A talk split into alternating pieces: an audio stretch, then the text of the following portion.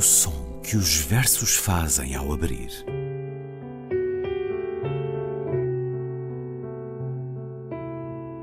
Se leio um livro e ele torna o meu corpo tão frio que fogo nenhum o pode aquecer, sei que isso é poesia.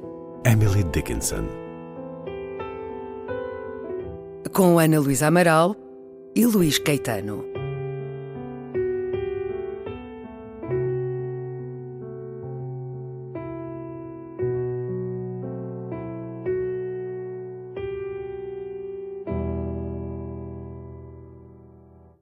Eu queria escrever-te uma carta, amor. Uma carta que dissesse deste anseio de te ver, deste receio de te perder, deste mais que bem querer que sinto, deste mal indefinido que me persegue, desta saudade a que vivo todo entregue. Eu queria escrever-te uma carta, amor, uma carta de confidências íntimas, uma carta de lembranças de ti, de ti. Dos teus lábios vermelhos como tacula, dos teus cabelos negros como diloa, dos teus olhos doces como macongue, dos teus seios duros como maboque, do teu andar de onça e dos teus carinhos que maiores não encontrei por aí. Eu queria escrever-te uma carta, amor, que recordasse nossos dias na capopa, nossas noites perdidas no capim, que recordasse a sombra que nos caía dos jambos, o luar que secoava das palmeiras sem fim, que recordasse a loucura da nossa paixão e a amargura da nossa separação. Eu queria escrever-te uma carta, amor, que a não lesses sem suspirar, que a escondesses de papai bombo, que a sonegasses a mamãe quiesa, que a relesses sem a frieza do esquecimento, uma carta que em todo o quilombo outra a ela não tivesse merecimento. Eu queria escrever-te uma carta, amor, uma carta que te levasse o vento que passa, uma carta que os cajus e cafeeiros, que as hienas e palancas, que os jacarés e bagres pudessem entender, para que se o vento a perdesse no caminho, os bichos e plantas, compadecidos do nosso pungente sofrer, de canto em canto, de lamento em lamento, de farfalhar em farfalhar, te levassem puras e quentes as palavras ardentes, as palavras magoadas da minha carta, que eu queria escrever-te, amor. Eu queria escrever-te uma carta, mas, ah, meu amor, eu não sei compreender porque é, porque é, porque é, meu bem, que tu não sabes ler e eu, ó desespero, não sei escrever também. Carta de um Contratado é um poema de mil novecentos e sessenta e um de António Jacinto, que escutámos na leitura de Ana Luísa Amaral. Olá, Ana Luísa. Olá, Luís. Uma carta de amor, saudosa, comovente. No programa de hoje vamos a Angola, com António Jacinto, que nasceu em Luanda a vinte e oito de setembro de mil novecentos e vinte e quatro e morreu a vinte e três de junho de noventa e um. Fundou o Partido Comunista angolano e em parceria com Viriato da Cruz, com quem já estivemos neste programa, uh, o do poema de amor, recordam-se, também a mandar uma carta, mas ainda no processo sim, de sedução. Sim, sim. Ora, o partido teve existência breve, diluiu-se no movimento nacionalista e isso deu-lhe mais de uma década de prisão, boa parte no Terrafal. Foi cofundador da União dos Escritores Angolanos, foi ministro da Cultura e da Educação. António Jacinto, que uh, muitos conhecerão até pela Canção de Fausto, com este poema. A primeira poesia de António Jacinto é publicada em mil novecentos e sessenta e um. É um olhar atento à sociedade e à singularidade do indivíduo, mas com uma afirmação política, Ana Luísa. Claro. Os contratados, no fundo, estamos aqui a falar Sim. da exploração. Não é só dos negros pelos brancos, a exploração do ser humano pelo ser humano. Tenho que agradecer. Há três pessoas com quem eu falei um bocadinho, porque uh, uma delas é a minha querida amiga e escritora e poeta, grande poeta angolana, Ana Paula Tavares, a outra minha querida amiga também e colega, Lourdes Sampaio, e a terceira a Lívia Apa, que já leu aqui uma vez um poema para nós, que é tradutora, de resto, de poesia e, e que trabalha com, com estudos africanos. E falei com ela justamente, não é, por causa, para, para, para me preparar um bocadinho também para este programa. E realmente em mil oitocentos e setenta e cinco, como dizemos, é, a escravatura é abolida totalmente, mas a figura do, e surge a figura do contratado. Aparentemente são, mas o contratado não tem o mesmo sentido que nós, claro, geralmente damos à palavra contratado, que muitas vezes eram contratados, claro, para a vida toda. Eles tinham que pagar o empréstimo, digamos assim, que, para pagar uh, tinham que uh, eles, eles recebiam e depois tinham que passar toda a vida a trabalhar. Eram, eram semi-escravos, no fundo, não é? Muitas vezes imigravam, eram mandados para, os, para, os, para, para, para, para São Tomé. Uh, e, então, a partir dos anos vinte, digamos assim, há, em, em, em África, portanto, na África colonial, há vários dispositivos entre os quais o contrato, esta ideia de contrato. Então, é uma mão de obra semi-escrava, realmente. Agora, o poema também fala, em meu entender, do contrato colonial, digamos. É também do contrato colonial que o poema fala. O que eu quero dizer com isto?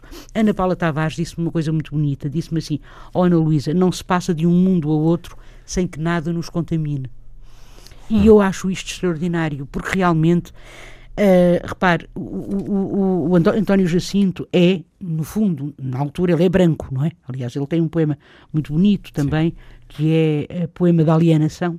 Um poema muito conhecido, que acaba: mas o meu poema não é fatalista, o meu poema é um poema que já quer e já sabe, o meu poema sou eu branco, montado em mim preto, a cavalgar pela vida.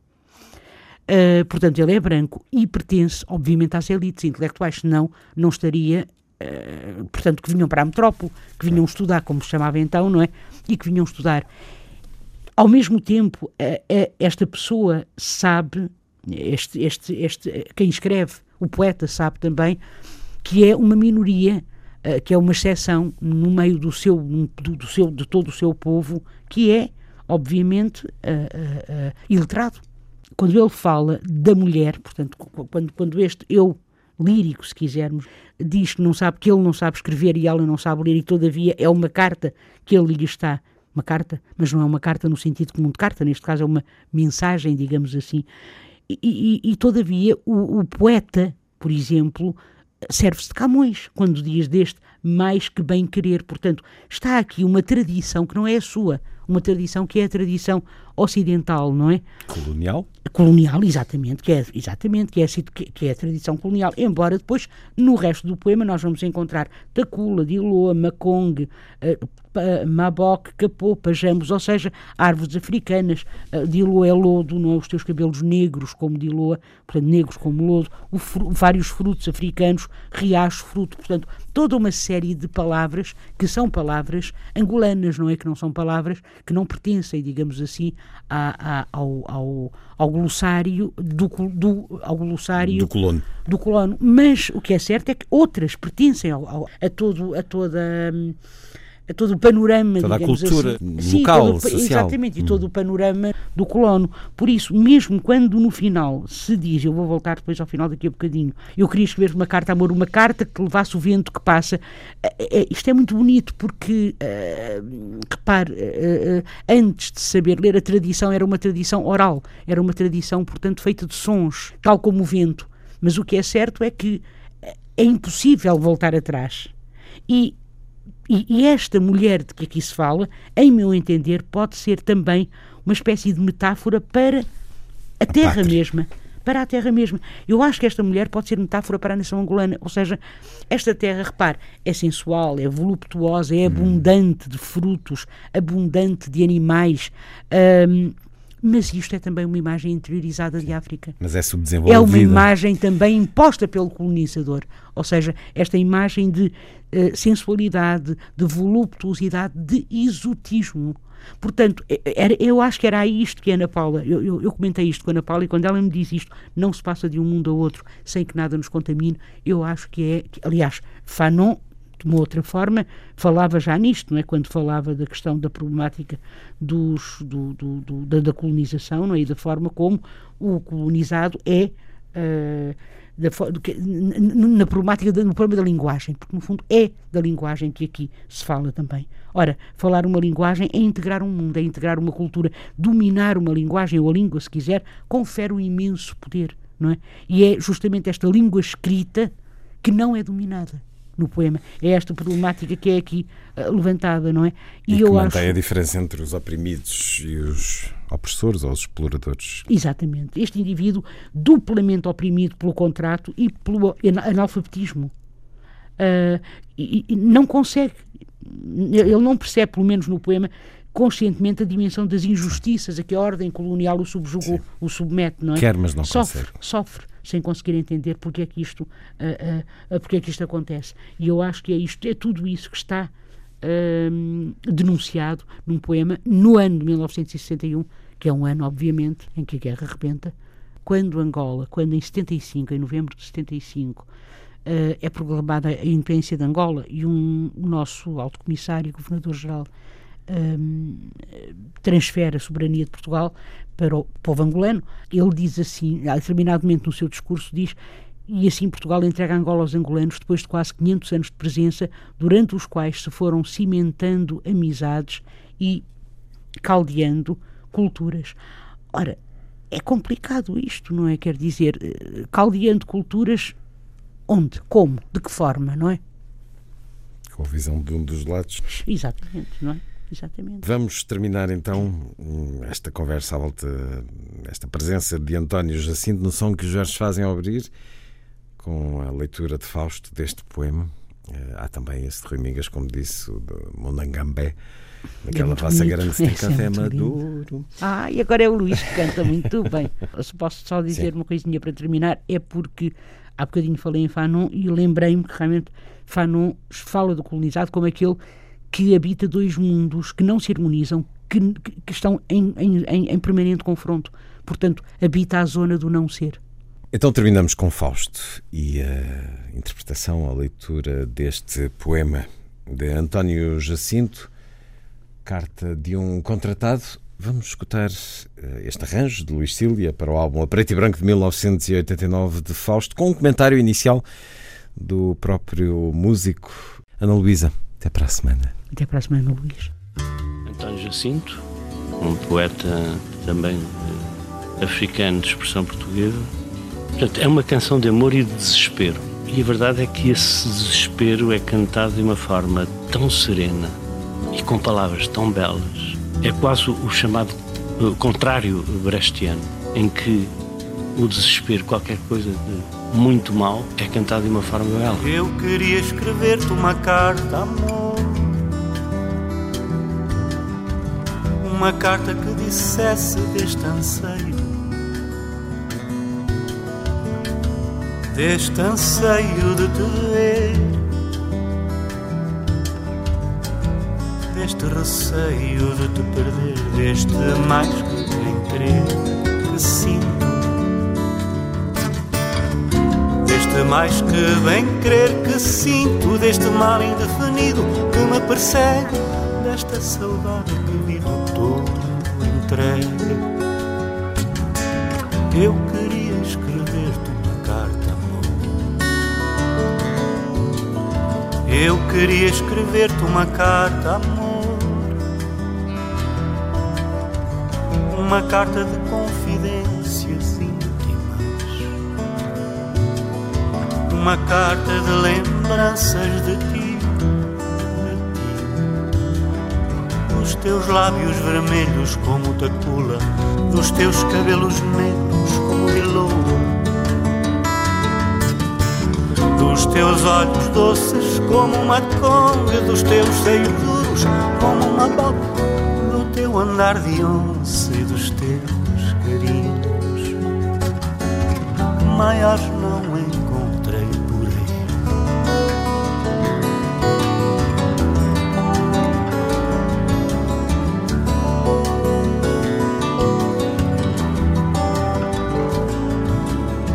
Eu queria escrever-te uma carta, amor, que recordasse nossos dias, nossos dias na capota, nossas noites perdidas no capim, recordasse a sombra, que recordasse abraça a sombra que nos caía dos jambos, o luar que se coava das palmeiras sem fim, que recordasse a loucura da nossa paixão e a amargura da nossa separação. Eu queria escrever-te uma carta, amor, uma carta que te levasse o vento que passa, uma carta que os cajus e cafeieiros e as hienas e palancas e os jacarés e patres pudessem entender, para que se o vento a perdesse no caminho, os bichos e plantas compadecidos do nosso bom gênio sofrer.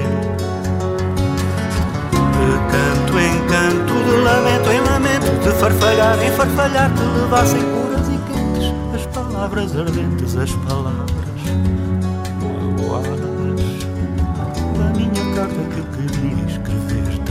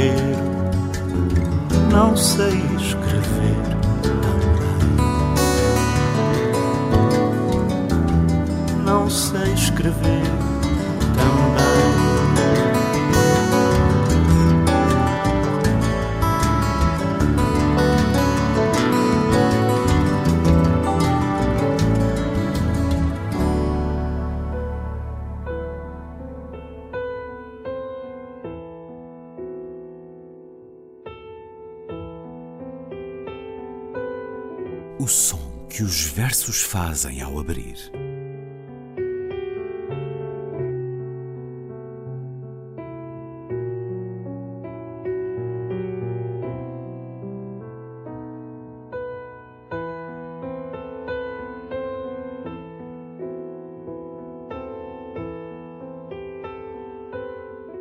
Com Ana Luísa Amaral e Luís Caetano.